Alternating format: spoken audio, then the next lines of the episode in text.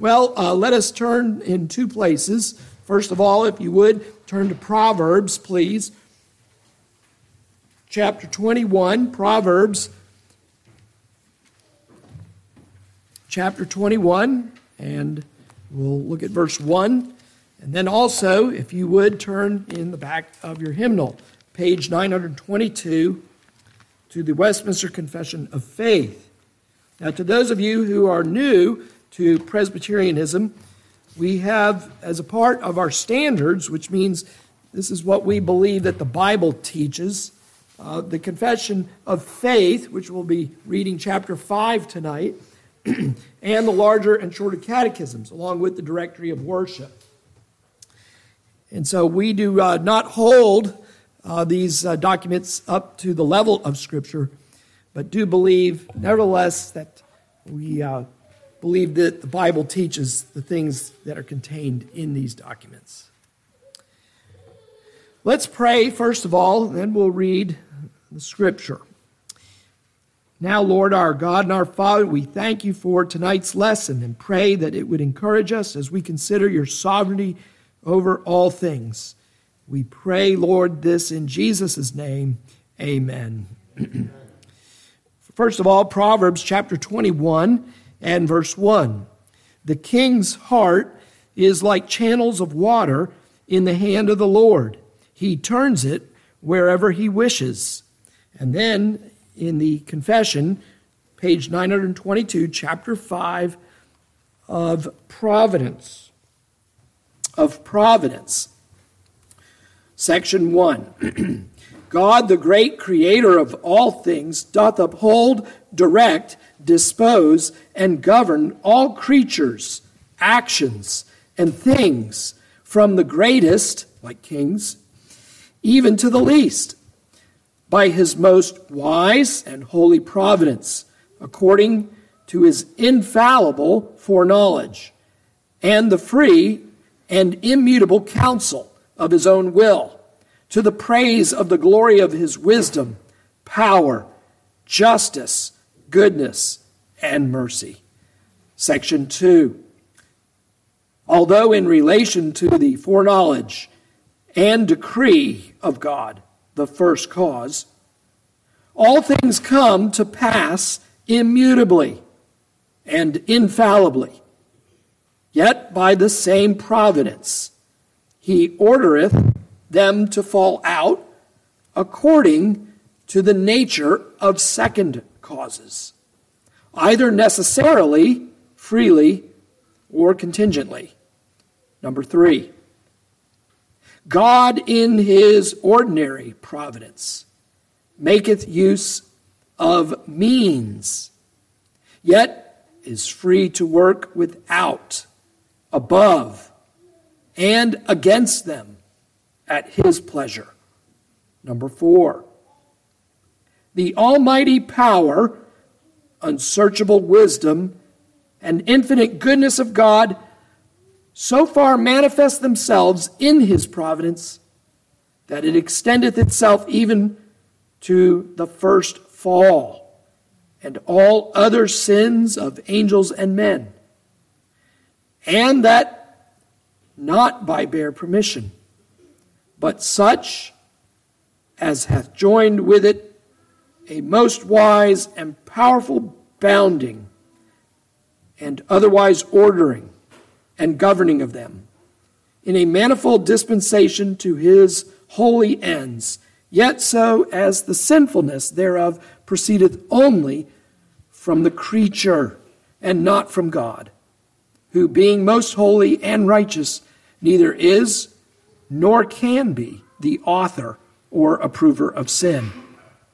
Number five, the most wise, righteous, and gracious God doth oftentimes leave for a season his own children to manifold temptations and the corruption of their own hearts, to ch- chastise them for their former sins or to discover unto them the hidden strength of corruption and deceitfulness of their hearts, that they may be humbled, and to raise them to a more close and constant dependence for their support upon himself, and to make them more watchful against all future occasions of sin and for sundry other just and holy ends. And then, number six, as for those wicked and ungodly men, whom God, as a righteous judge, for former sins doth blind and harden from them, he not only withholdeth his grace, whereby they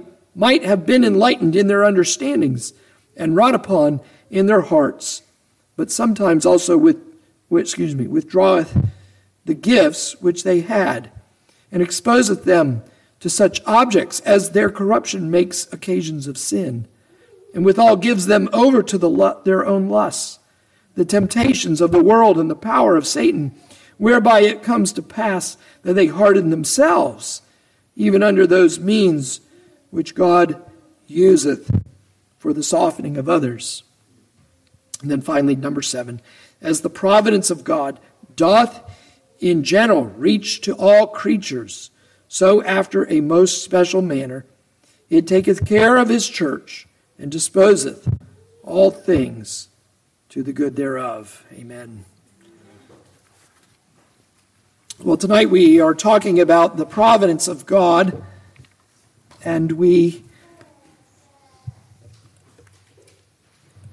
are considering uh, this word that has, in many circles, even Christian circles, fallen out of use. This was a word that, if you read old Christian literature, would find more frequently than in modern Christian books.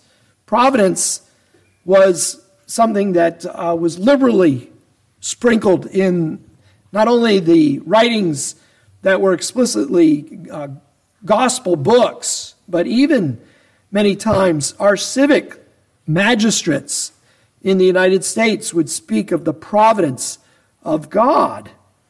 We name cities sometimes uh, in our country Providence. Providence, Rhode Island, which was founded, boys and girls, in 1636. There's even a community uh, called Providence Canyon here in our own state.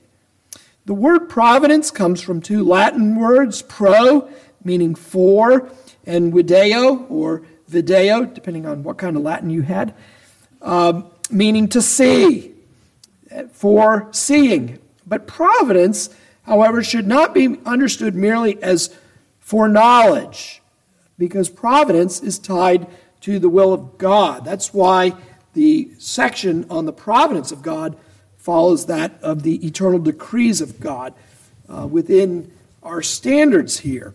Providence is the outworking of God's decree. According to the New Dictionary of Theology, edited by Wright, Packer, and Sinclair Ferguson, it says this Providence is the beneficent outworking of God's sovereignty, whereby all events are directed and disposed to bring about those purposes of glory and good for which the universe was made. Let me read that again. Providence is the beneficent, that means it's for good, outworking of God's sovereignty, whereby all events, that is, God in his sovereignty, directs and disposes to bring about those purposes of glory and good for which the universe was made. That is, God governs in his sovereignty beneficently for the glory of himself and for the good of his church. John of Damascus defined providence as, quote, the solicitude that God has for all things. The solicitude that God has for all things. Herman Bavinck, a Dutch theologian, says this that providence, um, excuse me, he says that Scripture in its totality is a book of God's providence. Scripture in its totality, from the beginning of creation all the way to the new heavens and new earth in Revelation 22, is a book about the providence of God. It deals with God's preservation and it deals with his government. Also from the Heidelberg Catechism. The Heidelberg Catechism says, quote, "The almighty and ever-present power of God, by which he upholds as with his hand heaven and earth." Move this down heaven and earth, and all creatures, and so rules them that All things, in fact, come to us not by chance, but from his fatherly hand. That is, God governs everything down to the very details of life so that there is uh, not anything coming but what God has decreed. Now, when we understand the providence of God, if let's look at our our text here. It says that the king's heart is like channels of water in the hand of the Lord. He turns it wherever he wishes. What this proverb is saying, uh, young people, is that God controls the hearts of the most powerful people in the world. And what we're supposed to learn by that is if God can control the most powerful people in the world and, and channel them like you could channel water around, uh, how much more is God sovereign over everything else? Now, when we understand the providence of God, three errors are refuted by this. Three errors that you probably know, at least in principle, if not in name. Number one, we've talked about on occasions in the past, and that is the error of deism. Deism. Now, you don't have many neighbors going around saying, I'm a deist today. Uh, this was something that was more popular in the 18th century than it is today, at least properly. But nevertheless, I think a lot of people are, are uh, nevertheless inherently deists, even if they don't claim the name. And the deists, you'll remember, we've talked about this, boys and girls. Do you remember the illustration that we often use with deism? Deism is like the, the clockmaker. They view God like a clockmaker. Now, I'm not saying that this is the truth. I'm saying this is an error, but it's one that is out there a lot.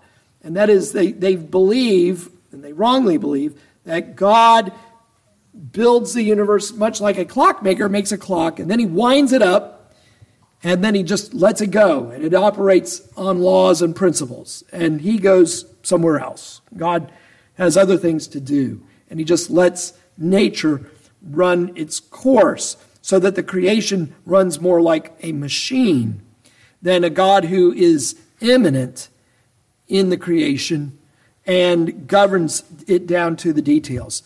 So number one error when we understand a right view of providence is the religion of deism. Number two is fatalism. Fatalism. Now, here again, your neighbor probably doesn't go around saying, I'm a fatalist. But in fact, some of them are fatalists. Um, if you know people who use and take seriously horoscopes, uh, that's a form of fatalism. Uh, they believe that you know their course is set in the stars, and that their future and their destiny is, is dependent upon you know, this, the alignment of stars. And so they read the horoscope because they want to know. Uh, other forms, um, extreme forms of Islam, uh, where this is where anything that denies man's personal free agency is a form of fatalism. So the common illustration for the fatalist is he doesn't look both ways before he crosses the street. He just walks out in the street because if I'm supposed to be hit by a car, I'll be hit by a car. Now, if you're not careful, Christians can fall into this too, where they begin to deny secondary causes. Did you hear me when we read in the confession how God ordinarily, through his providence, works through means, through secondary causes and free agency?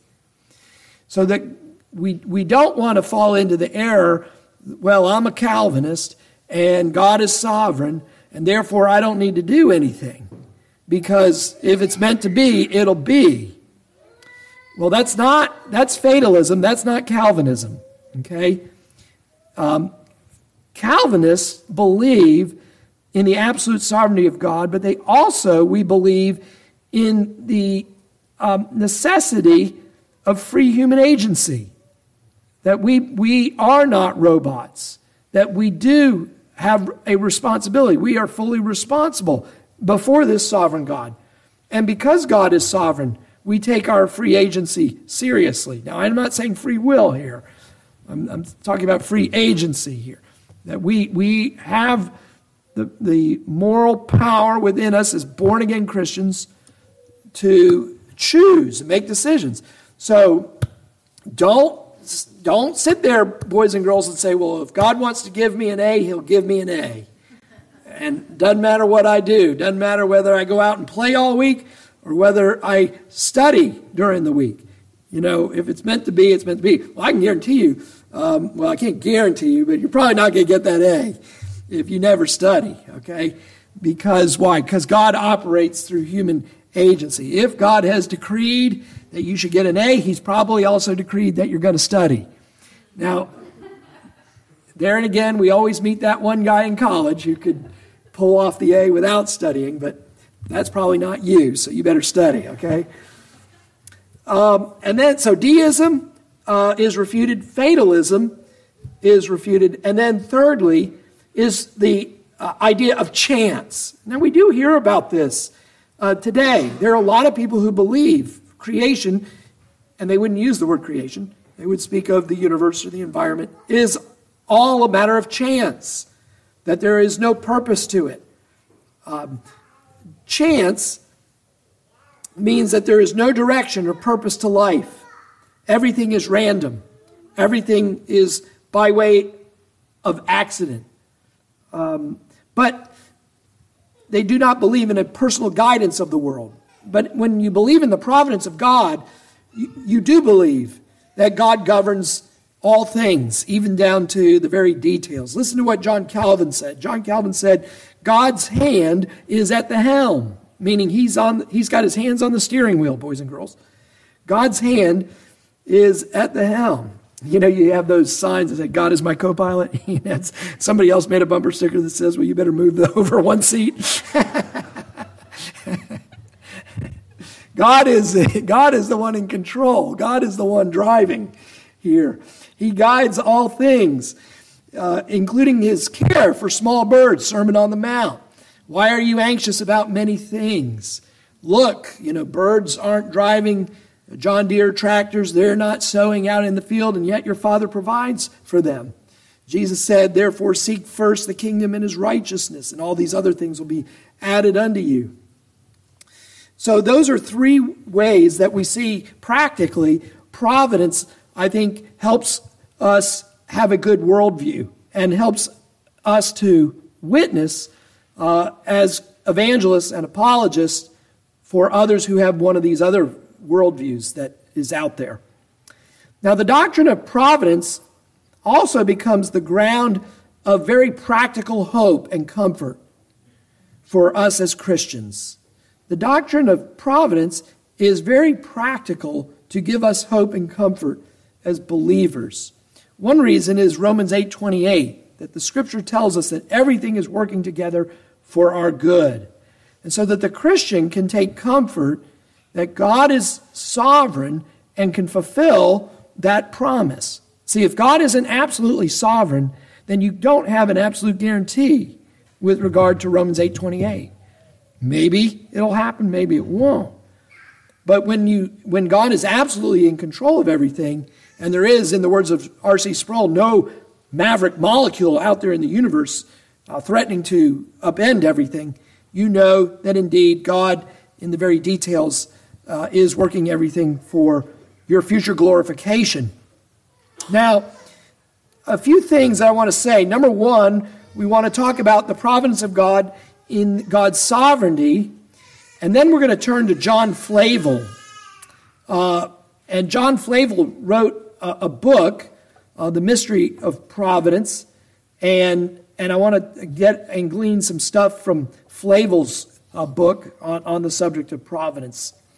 First of all, let's talk a little bit about God is sovereign, governing his providence. The doctrine of providence recognizes that God is absolutely sovereign. Look at Psalm 103. We sing this psalm a lot, so let's look at it in the scripture. Psalm 103 in your Bible. Psalm 103, and go down to verse 19. Psalm 103 and verse 19. The Lord has established his throne in the heavens. Now, his throne, boys and girls, would mean what? He's king. He's reigning. He's sovereign. He's in control. The Lord has established his throne in the heavens. But notice line B of verse 19 and his sovereignty rules over heaven. Right? No. And his sovereignty rules over what? All. Everything. In heaven and on earth. Notice it says in verse 22 Bless the Lord, all you works of his, in all places of his dominion. Bless the Lord, O my soul. God's kingdom is over the entire universe. He governs everything. Everything is under the control of God. Everything is under the rule of God. Vladimir Putin is under the control of God. The events in China are under the control of God. What's going on in the West is under the control of God. God is sovereign over every aspect of human existence and life. Now, in Proverbs chapter 21, we saw that God will direct the heart of kings, that the governors of this world are governed by God. That's why you need to pray for kings and those in authority, because God uses those prayers to, if not convert the king or the prime minister or the president. At least he can restrain them in their wickedness uh, because God uses your prayers. See, the more you pray, well, then the benefit of that is the more you know God decreed that you would pray. See? So, you know, you know, people sometimes will say, well, if God is sovereign, why bother? Why pray? Seems like a waste of time. God's going to do what he wants to do. But no, if God is sovereign, and you pray, that means He's decreed that those prayers would be incorporated into His providence. And He uses the prayers of God's people to change the course of history. That's why, you know, the Wednesday night meeting is far more important than most Christians realize. We're changing history uh, when in those gatherings. Um, now, we see this, for example, with Pharaoh. Pharaoh's heart was hardened by God. God tells Moses, Go and, and perform these miracles in Egypt. But I'm going to use these miracles while they'll soften some people's hearts and they'll cause them to fear God and believe on God. It's going to have the opposite effect on Pharaoh. Because why? Well, because God is in control. And Pharaoh's heart is actually going to get harder under these miracles. And we read that did you read? Did you catch that as we were reading through the confession there that, that the means that God employs is for the softening of some and for the benefit of some and the hardening of others? We see in Isaiah chapter 45, verse 13, that God put it on the heart of a pagan king, Cyrus, to issue a decree to send God's people back to Israel. Remember, the people of God are in captivity. And you remember Jeremiah said that it'd be for 70 years that the people of Judah uh, would be in captivity. But God also, Isaiah tells us, would raise up a man named Cyrus. And that the Lord would use his decree to, to cause the people to go back. Here again, there's no evidence that Cyrus was necessarily a Christian, but nevertheless, his heart was in the hands of the Lord. Again, real practical implication for prayer. We pray because God uses the prayers of His church to direct the hearts of civil magistrates. And so we should be praying much. I know many of you have prayed for decades for the overturning of Roe v. Wade and what has happened in the providence of God. God has been pleased after many years of prayer and perseverance uh, to indeed render a righteous verdict in overturning that ungodly decision of 1972. God governs very small matters as well as great events. Jesus has said he cares for the birds. And this means that we should not give ourselves to worry. We should rest in the providence of God even as we employ the, the uh, secondary means that God wants us to do. So, we're, so it, it, it's, a, it's a resting in the providence of God while also exercising the means. That is, we do the things that we're responsible to do, We give ourselves to the things that we know God has called us to do. And, and in that, we trust God in his providential care. Man is far of, of greater value than the bird. And so, if, if the bird gets its sustenance from God, how much more does God want to provide for you?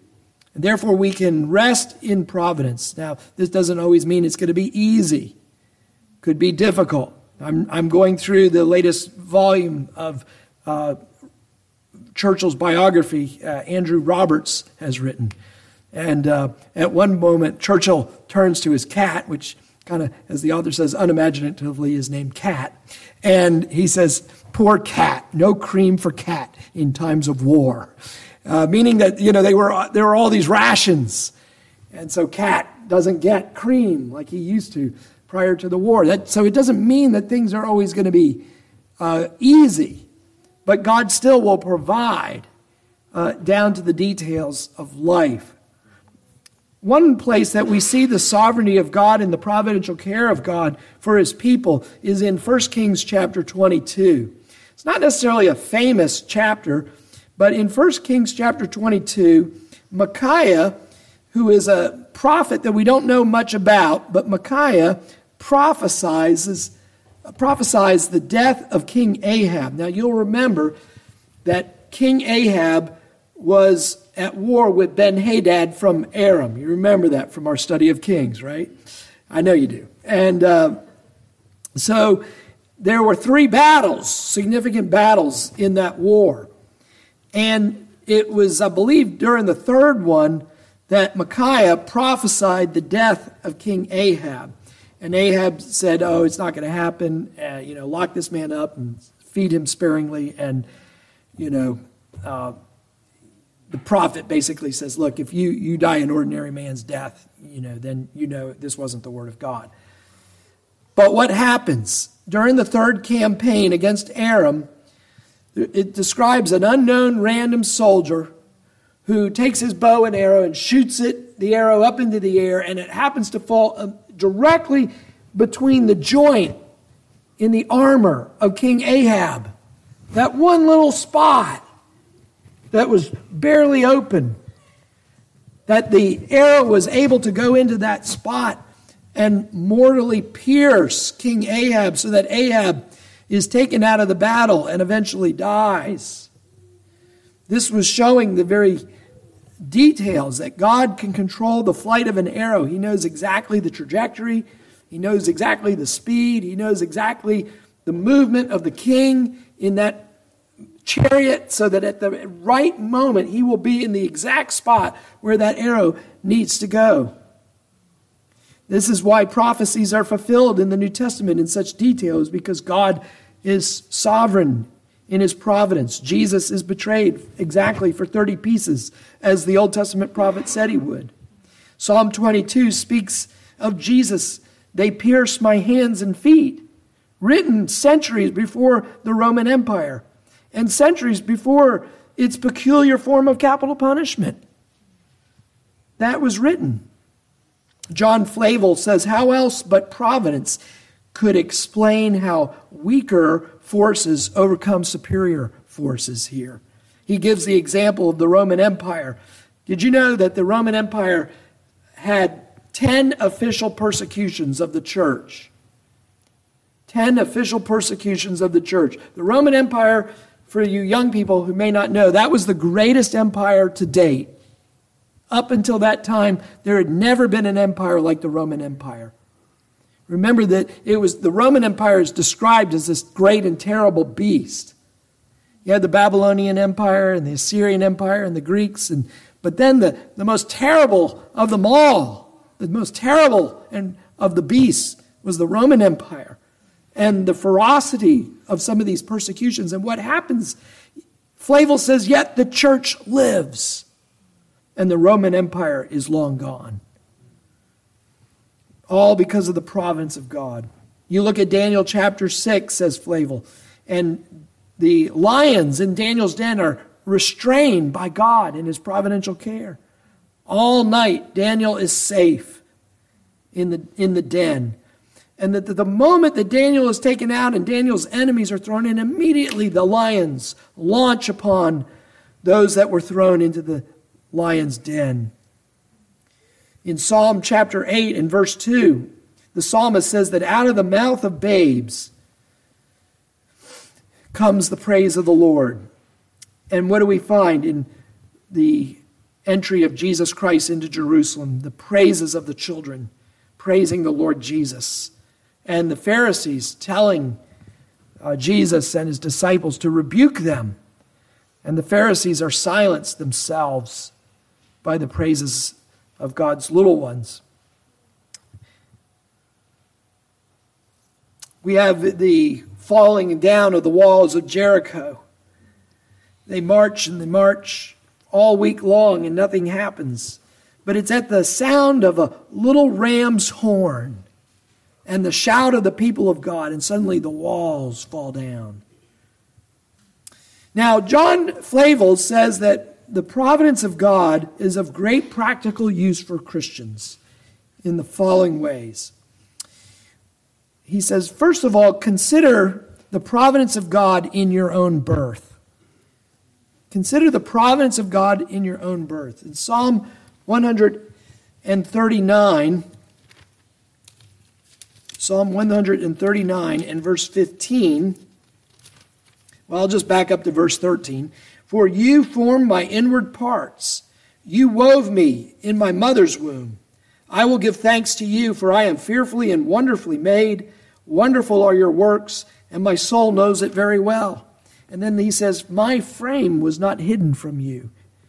And when I was made in secret and skillfully wrought in the depths of the earth, you were made in your mother's womb, and the Lord was providentially building you there in your mother's wombs. Flavel suggests that if you ever have low thoughts of the mercy of God in your own birth, he says, ask the blind, the deaf, and the lame the value of these mercies.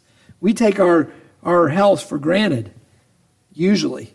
We take it uh, for granted and forget what a mercy it was to be born alive and to be born healthy. Some of us would not have survived infancy had we been born in a previous century. Our births are a marvel of God's providential care. Flavel says not only should we contemplate our birth, but also our upbringing. Flavel says you could have been raised in a heathen and idolatrous land. You could have been raised, boys and girls, in the Middle East. You could have been born into a Muslim family in Saudi Arabia or Iran or Afghanistan under the Taliban. And you would have been brought up in uh, ignorance and superstition under a false prophet. You could have, even if you were born in the West, you might have been born in a Roman Catholic country where here again the knowledge of the gospel is obscured by so many corruptions and superstitions within that church. But yet God has placed you in a Protestant land, in a place where you could hear the gospel and know the Bible and worship according to the scriptures. Not only should you providentially contemplate your birth and upbringing, Flavel says, thirdly, your work of conversion. Think about how God providentially ordered things to bring you to Jesus Christ. For some of you, it was because of the family you were born into, and that providentially you heard the gospel at a very early age, uh, and you were nurtured in a Christian community. For others of us, it, it came later in life, but yet God was working there, wasn't He? He was directing people into your path. You were becoming friends with people who knew the Lord Jesus Christ and they gave you a Bible or they gave you a sermon to listen to or they gave you a Christian book and you read and you listened to that and you maybe got invited to church uh, by them and you went and you heard the gospel and God began providentially working in your life through these means. I think about all the little uh, situations that leading up to my own conversion um, that I still to this day remember. I can remember as a seven year old having a conversation with a neighborhood friend down the street about who Jesus was. I can remember being a bag boy at Kroger And my manager was a Messianic Jew, and he gave me a book, How Jesus Was the Messiah. I can remember working in Washington, D.C., uh, where one of my colleagues there was a Christian and gave me a Gideon's New Testament. And I can remember being in college Republicans, and one of the officers in the group was converted to Christ. And I said, I heard you became a Christian. Why did you do that? And he gave me R.C. Sproul sermons. I mean, there are just countless examples of this where God has worked in your lives as well, in all the details, uh, working it together so that you would come to faith in the Lord Jesus Christ. Fourthly, Flavel says you should consider the providence of God with regard to your calling.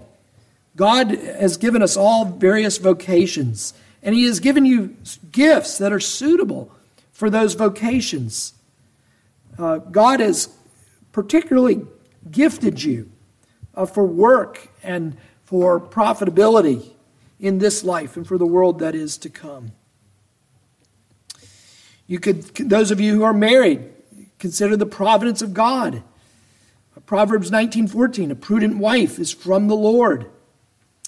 John Flavel, speaking about God's providence, says, In this, the Lord often goes beyond our thoughts and plans, yea, and often crosses men's desires and designs to their great advantage. You wanted X, and God gave you Y, and it turned out Y was much better than X. Not what you expect, but what is his, says Flavel, what is his infinite wisdom? Judges best and most beneficial for them is what takes place. Hence it is that probabilities are so often dashed. That is, things that you think it would go this way, they come to nothing. Things that are remote and improbable, they are brought about. I think about that with regard to this church. At, at the time that this church was getting going, there was another church somewhere else, I won't say where, that also was getting started within about a year of each other. And if you looked at those two situations, we looked improbable. we were in this little storefront, we had 22 people, and we had no financial support at the time uh, from the denomination or the presbytery, anything else. Uh, the other work, you had the quote unquote poster boy of of missions work uh, at the other church. They had over 100 people in their opening service. They had like 120 people in their opening service in that mission work. That, that church doesn't exist today. It closed its doors decades ago. And yet, here we still are. Uh, that we don't always know. The, the, the probable uh, sometimes is, comes to nothing. And that which seems unlikely, you know, becomes something significant. Who hasn't seen that in the in the NFL draft, right? You know, uh, you know Tom Brady almost doesn't get picked, and yet who's the most significant quarterback of, of his day? But but Tom Brady and other guys who get drafted, you know, first pick, second pick, early in the first round. Oh, their career comes to nothing. Nobody wants to trade their cards these days. Uh, you know, Michael Jordan. Think about Michael Jordan. Two teams said no to Michael Jordan. Now, Michael Jordan did go in the first round, but two, think about that. The most significant basketball player ever. Two teams said, nah, we think we can get a better player somewhere else. The third team picked Michael Jordan. You don't you just don't realize sometimes you know? But providence um, will have its way. Flavel, again, hence it is that probabilities are so often dashed, things remote, utterly improbable are brought about in very strange and unaccountable methods of providence. Do not show the least discontentment at the lot and portion of providence which carves out for you. Oh, that you would be well pleased, says Flavel, and satisfied with all its appointments. Say with the psalmist in Psalm 16, verse 6 The lines are fallen unto me in pleasant places. I have a goodly heritage. Surely that is best for you, which providence has appointed. And one day you yourself will judge it so to be. I was telling the people at uh, Florence Hand when I was preaching there last Thursday. And we were talking about this subject of God's care for us and sovereignty over us. And I gave them the illustration of Joni Eareckson Tada. Many of you know she had an accident, a swimming accident as a teenager as she dove off a dock, and I think the water wasn't as deep as she thought. Anyway, she injured her neck badly enough to become a paraplegic. And, and somebody had asked her a question about this uh, later in her adult life, and she said, You know, if I had to do it again, I wouldn't do it anything, any way differently. And I thought, wow, what a tremendous thing to say. Uh, that's so hard. I don't know, would I have the grace to be able to, to say the, the same thing? But she was able to look back um, in this life. She's still with us and, and see all the good that the Lord has done uh, through that one terrible accident. And how much more in glory when all things uh, secret will be revealed. How many more good things come from things that at the time crossed us. Flavel goes on also that providence is mysterious in its preservation of the saints from evil. David, for example, was rescued from sinning by the intervention of Abigail. Sometimes the counsel of others has kept you from sin. Sometimes God has hindered the wicked from harming you by his providential care. Sometimes God has given you an affliction to keep you from a worse evil. The Apostle Paul was given a thorn in the flesh to keep from exalting himself. God keeps his people from sin by teaching of the Word of God. Sometimes God removes temptations uh, from his people by his providential intervention, sometimes even by death. Uh, God sometimes, knowing that a violent persecution or trial is coming, may remove some uh, by death and come into glory before it breaks out. Well, let me close with a few thoughts here on what Flavel calls how to meditate on the providence of God, how to meditate on the providence of God. Number one, Flavel encourages us, encourages us to think about the many providences of God in your life. Think about your life and all the things that you've been through in life the good, the bad, and everything indifferent. That God has been in control of all this. The reason Flavel suggests that we do this is he says that prayer honors providence and providence honors prayer.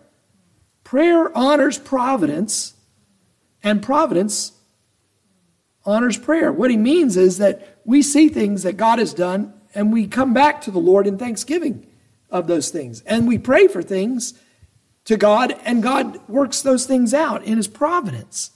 So that the role of prayer and the study of his providence go hand in hand. Number two, observe the providence of God and the Word of God fulfilled to you by them. Study the providence of God and the Word of God. Now, we don't always, I, I, used to have a professor in seminary. He used to say, Now, you think the Bible is hard to interpret, providence is even harder to interpret. So you always have to be careful how you interpret providence. But we can, I think, benefit to ourselves and our souls by observing providence and by looking at it in conjunction with our study of the Bible.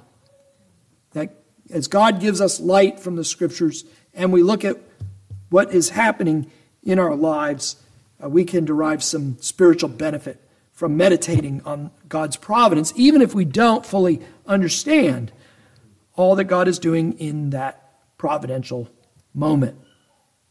And then, number three, finally, that we eye God as the author of our particular providences. Recognize that behind all the secondary and tertiary causes in this world, God is the author of it all. It will help fortify you, particularly when you bear crosses.